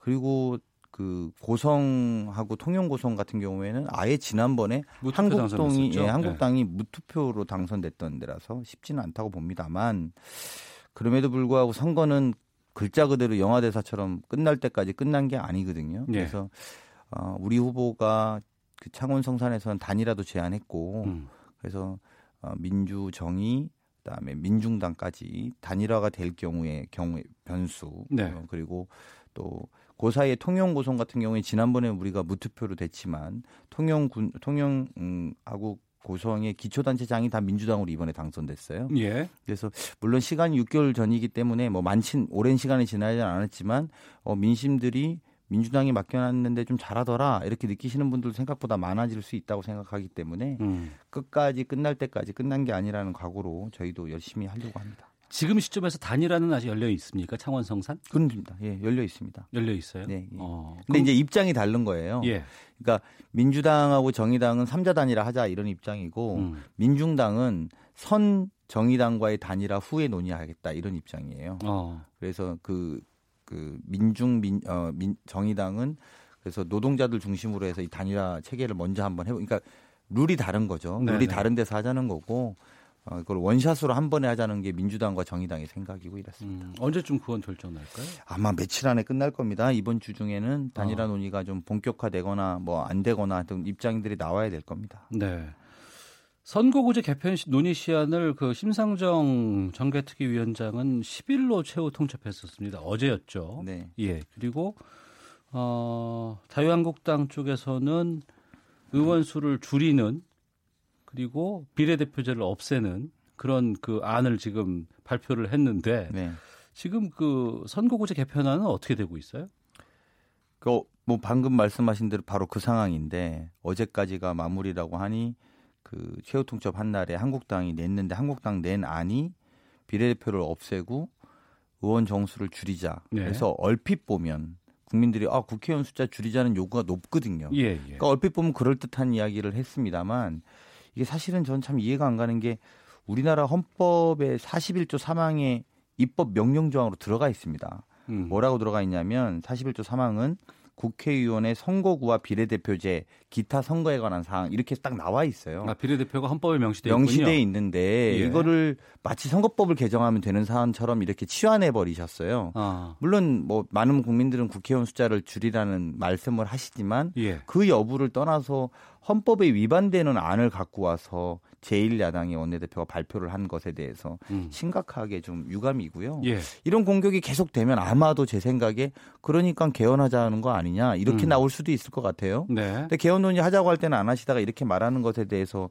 약간 앞뒤가 안 맞는 모양새라서 음. 한국당이 진정으로 선거법을 고쳐서 본인들의 기득권을 내놓을 생각이 있는 건지 네. 아니면 더 기득권을 보호하기 위해서 선거법을 그냥 안 고친 안 고치지 말자 라고 말하면 민망하니 음. 여기에서 정말 무리한 수를 던져서 네. 선거법 선거제도 개편하는 것 자체를 무산시키려는 것 아닌가 저는 그런 의혹이 더 훨씬 강합니다. 그러면은 패스트 트랙으로 갑니까? 패스트 트랙은 패스트 트랙 가야 되겠죠. 어, 한국당 쪽에서는 패스트 트랙 하면 의원직 사퇴하겠다고 하는데. 예, 뭐 제가 더 할 말은 아니고 할 말은 아니고 하여튼 그 국민들의 염원은 예, 예. 조금 더 전문성 비례성을 강화하고 음. 일하는 국회로 전환하고자 하는 결론을 냈으면 좋겠다는 거고 예. 그것을 여당과 야당, 한국당을 뺀 모든 야당이 다 합의해서 지금 선거구안을 만드는 거니까요. 거기에 예. 걸맞게 음. 그거에 맞춰서 같이 조정하자라고 이야기를 해야지 전혀 반대의 안과 더군다나 헌법까지 위배되는 안을 내는 것이 옳은지는 의구, 음, 의문, 의문스럽습니다. 알겠습니다. 마지막 질문 드리겠습니다. 네. 자유한국당 지지율이 탄핵 전국대와 비교해서 상당히 많이 올라가고 있다는 뉴스가 나오고 있습니다. 네. 더 올라갈 수 있을 것 같다라는 전망도 있고 네. 우경화된 당의 스탠스 때문에 박스권에 gat혀 있을 것이다라는 전망도 있습니다. 네. 어, 당의 전략기획위원장으로서 네. 어떻게 보시는지. 일단 많이 아프고요. 네. 예, 많이 올라간다는 게 많이 아프다고 생각하고 저희 보고 더 잘하라 잘 해야 된다라는 국민들 그 얘기도 많이 있기는 해요. 자유한국당이 잘해서가 아니고 민주당이 역할을 잘 못해줘서라는 얘기들도 많이 나오거든요. 예, 그 저희 뭐 그런 건 정말 아프게 생각하고 더 잘하라는 민심을 민심의 요구다 이렇게 생각합니다. 근데 정부의 안티 체제로서의 maximum 30%인 것 같습니다. 어, 그 그렇게 저는 개인적으로는 이 안티 체제로 30%까지 올라간 것도 잘 이해는 안 갑니다. 음. 뭘 잘하겠다고 하는 건지는 모르겠으나 예. 그냥 뭐 이 정부가 못하는 것 같아서라고 해서 30%까지 찍어줬다라고 생각하는데 저는 이것이 결국은 집권당이 되는 과정이거나 아니면은 새로운 대안으로 국민들에게 가는 과정에까지는 아직 한국당 숙제가 많다고 생각하고요. 예. 그 과정이 아까 말씀하신 민주당이 더 잘하라는 명령, 음. 국민의 명령으로 생각하고 더 열심히 하겠습니다. 아, 경제 관련된 수치가 뭐 개선되고 있지만 아직 우리 피부로 느끼는 게 없어서 네. 아우성이니까 그런 여당에 대한 지지율이 좀 떨어지는 것 저희는 아프게 생각하고 경제 살리는데 더 노력하도록 하겠습니다. 음. 알겠습니다. 자, 정치 구말리 민주당 전략기획위원장 맡고 있는 강훈식 의원과 함께 했습니다. 오늘 지금 여러 주제를 갖고 지금 저희가 질문 드리려다가 반밖에 못했어요. 네. 다음에 더 한번또 오시는 걸로 네, 이해하겠습니다. 알겠습니다. 예. 네. 오늘 말씀 고맙습니다. 네, 고맙습니다. 오태훈의 시사본부는 여러분의 소중한 의견을 기다립니다. 짧은 문자 50원, 긴 문자 100원의 정보 이용료가 되는 샵 9730, 우물정 9730번으로 문자 보내주십시오. KBS 라디오 앱 콩은 무료입니다. KBS 라디오 오태훈의 시사본부. 지금 여러분은 대한민국 라디오 유일의 점심 시사 프로그램을 듣고 계십니다. 미세먼지 때문에 정부가 경유차 구매 억제를 여러 방법으로 추진하고 있습니다. 그 중에서도 이제 LPG 차가 대안으로 손꼽히고 있는데 정작 LPG 차 확대에 대해서 정부가 소극적인 것이 아니냐 이런 이야기가 나오고 있습니다. 아, 이에 대해서 좀 말씀을 나눠보겠습니다. 권용주의 차차차 오토타임즈 권용주 편집장 전화로 연결하겠습니다. 나와 계시죠? 네, 안녕하세요. 예. 자동차 부분에 대한 미세먼지 얘기가 상당히 많이 나오고 있습니다. 그렇죠. 그러니까 미세먼지 감축 효과가 가장 탁월한 것은 자동차 운행을 안 하는 거잖아요. 당연히 그렇습니다. 근데 그게 가능합니까? 그럴 수는 없는 상황인 것 같고. 예. 일단 이게 쉽지가 않은 게 예. 제가 세금 얘기부터 한번 해볼게요. 세금이요? 네, 국산 중형차 한 대 사면 세금이 한 420만 원 정도 됩니다. 네. 그런데 이 차가 1년 동안 운행되면 휘발유인 경우에는 연간 90만 원 정도 유류세를 내고 네. 50만 원 정도 보유세를 냅니다. 네. 그럼 이 돈이 어디로 들어가냐? 음. 400만 원은 국세고 네. 유류세 90만 원에는 국세와 지방세가 섞여 있고 네. 50만 원은 또 지방세란 말이에요. 음. 그러니까 자동차 운행을 억제하면 세수가 줄어들겠죠. 네. 그렇다고 구매를 억제해도 세수가 줄어들기 마찬가지입니다. 음. 그러니까 구입과 운행 자체를 억제하는 건 쉽지가 않은데 그럼에도 불구하고 어, 미세먼지 잡자고 대책 내놓은 것이 이 경유차를 어떻게 해서든지 운행을 제한해 보자라는 거였던 겁니다. 네. 근데 그 경유차 운행 제한이 좀 한계가 있다면서요? 그러니까 지금 미세먼지 잡자고 이제 경유차 운행 제한 많이 하잖아요. 예, 예. 제가 지난번에도 말씀드렸지만 대기 오염을 시키는 여러 가지 원인 중에 자동차 부분이 약 한 11.9% 정도 됩니다. 이게 환경부가 2014년도에 조사를 한 통계예요. 그런데 이 11.9% 중에서도 가장 많은 미세먼지 배출은 화물차입니다. 네. 절반이 넘습니다. 음. 그 다음에 이제 우리가 흔히 알고 있는 뭐 SUV, 디젤, 그 다음에 승합차, 버스, 뭐 특수차 이런 경우인데 나머지 다 합쳐도 화물차 절반에 못 미쳐요. 네. 그런데 화물차는 당장 경유 외에는 대안이 없다는 겁니다. 음. 그러니까 경유세를 높여서 미세먼지 잡겠다라고 하는 건 결국은 경유 승용차는 다른 연료로 사용하는 자동차로 바꾸자는 건데 네. 그래봐야 큰 효과 보기 어렵다는 겁니다. 그러니까 차라리 화물차를 LPG로 바꾸도록 유도하는 게 보다 효과적이다. 네. 이런 방안이 나오게 된 거죠. 그러니까 화물차를 LPG로 바꾸는 것이 효과적이다. 네. 어. 근데 LPG 자차가 계속 줄고 있다면서요. 2018년 기준 LPG차 등록 대수가 205만 대입니다. 네. 2011년 이후 해마다 감소했고 그럼 왜 감소세냐? 휘발유나 경유차는 일반 소비자들이 구매가 가능한 반면에 네. 잘 아시겠지만 LPG차는 아무나 구입할 수가 없게 돼 있잖아요. 예. 뭐 택시나 영업용 같은 택시, 렌터카, 그다음에 뭐 장애인 국가유공자, 그다음에 하이브리드 경차, 뭐 RV 일부 차종 이렇게 사용하도록 법으로 제한하고 있기 때문이었는데, 네. 그러니까 RV 인기 없고 디젤 승용차는 급증한 반면에 LPG 차의 판매 점유율은 2010년 12%에서 음. 지난해 6.5%로 상당히 많이 떨어졌죠. 네. 그러면 이제 이제는 LPG 차 누구나 살수 있도록 제도 바꾸면 안 됩니까? 지난번에 국회에서 나온 얘기 중에 하나가 네. 이렇게 되면은 계속 경유차가 늘어나서 문제가 되니 LPG 차 일반인 구매 제한을 좀 풀자라는 법안이 여섯 건이 계류가 됐어요. 네. 그 중에서 이제 LPG 차 규제 완화 관련법 등 미세먼지 관련법이 지난 13일 국회 본회의에서 이제 어, 앞으로 처리될 계획인데 음. 이게 전면 폐지가 될 거냐 네. 아니면 단계적 완화가 될 거냐 아직 결정은 안 됐습니다만 일단 LPG 차를 누구나 쉽게 구매할 수 있도록 규제를 완화하자라는 거에는 합의가 여야 3당이 됐습니다. 그래서 어, 어느 정도 일반인 소비자도 LPG차 구매 쪽으로 유도를 하겠다라는 게 정부의 생각인 거죠. 어, 그렇게 완화하면은 미세먼지 저감이라든가 이런 거에 효과가 좀 있을까요? 음, 산업부가 약 한 8개월 동안 연구한 게 있는데요. 네. 그 LPG차 구매가 전면 허용되면 질소산화물이 미세먼지의 원인으로 꼽히는데, 네. 어, 이게 뭐, 많게는 7,300톤. 그 다음에 이제 뭐 미세먼지, 초미세먼지 같은 경우에는 약 한 50톤 정도 어, 감소를 한다. 물론 이게 한 해 감소하는 게 아니라 네. 이제 해마다 가면서 2030년까지 감소되는 예측치를 내봤더니 이 정도 감소하더라라는 거고요. 음. 그래도 지금 계속 늘어나는 마당에 네. 그나마 감소가 된다는 얘기이니 어, 이렇게라도 해보자라는 게 지금 나오는 LPG 규제 완화 대책인 거죠. 네. 근데 그동안은 왜 이걸 안 했을까요? 이게 사실 근본적인 이유는 에너지 문제예요. 에너지. 예, 우리가 보통 원유를 수입하지 않습니까? 중동에서. 예. 그러면 이제 정유 공장 가면 이게 휘발유도 만들고 경유도 만들고 LPG도 나옵니다. 예. 그런데 LPG를 서민 청정 연료라고 해서 그동안 정부가 영업용에 많이 활용을 했던 거고 그래서 렌터카도 쓰고 국고유공자도 쓰고 택시도 쓰게 된 겁니다. 네. 근데 여기저기 사용하도록 허용을 해주니까 국내 생산으로는 부족해졌어요. LPG가. 그렇죠.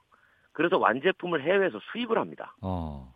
반면에 경유는 국내 생산이 가능하니까 에너지 안보 차원에서 사용이 됐던 겁니다. 음. 게다가 LPG는 세금을 많이 부과하지 않아서 세수가 적었던 반면에 경유는 일반 승용차도 많이 쓰니까 네.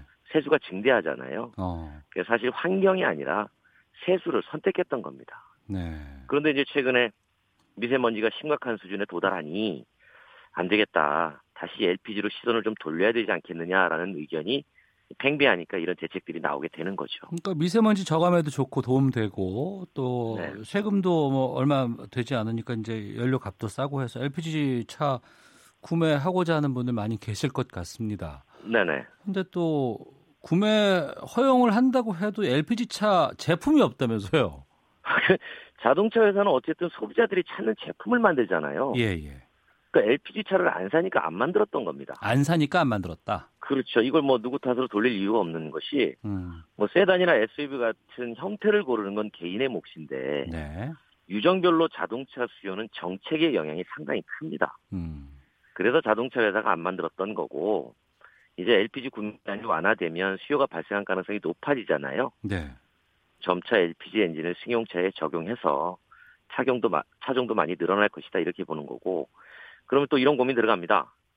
LPG 차가 늘어날 텐데 과거처럼 너무 또 많은 비중을 차지하면 또다시 세수 문제가 불거질 겁니다. 네. 이걸 또 잘 조정해야 된다는 얘기죠. 음. 어차피 기름에서 돈 걷어서 네. LPG나 전기차 사용하는 사용자에게 돈을 지원해 줄 바에는 애초에 LPG나 전기차 늘리는 게 어, 보조금을 좀 줄이더라도 음. 어, 전략적으로 좀 우리에겐 도움이 된다라는 얘기가 아, 지금 어, 명분을 얻고 있는 거죠. 알겠습니다. 권영주의 차차차 오토타임제 권영주 편집장과 함께했습니다. 말씀 고맙습니다. 감사합니다. 예. 오태훈의 시사본부 여기서 인사를 드리도록 하겠습니다. 저는 내일 오후 12시 20분에 다시 인사드리겠습니다. 안녕히 계십시오.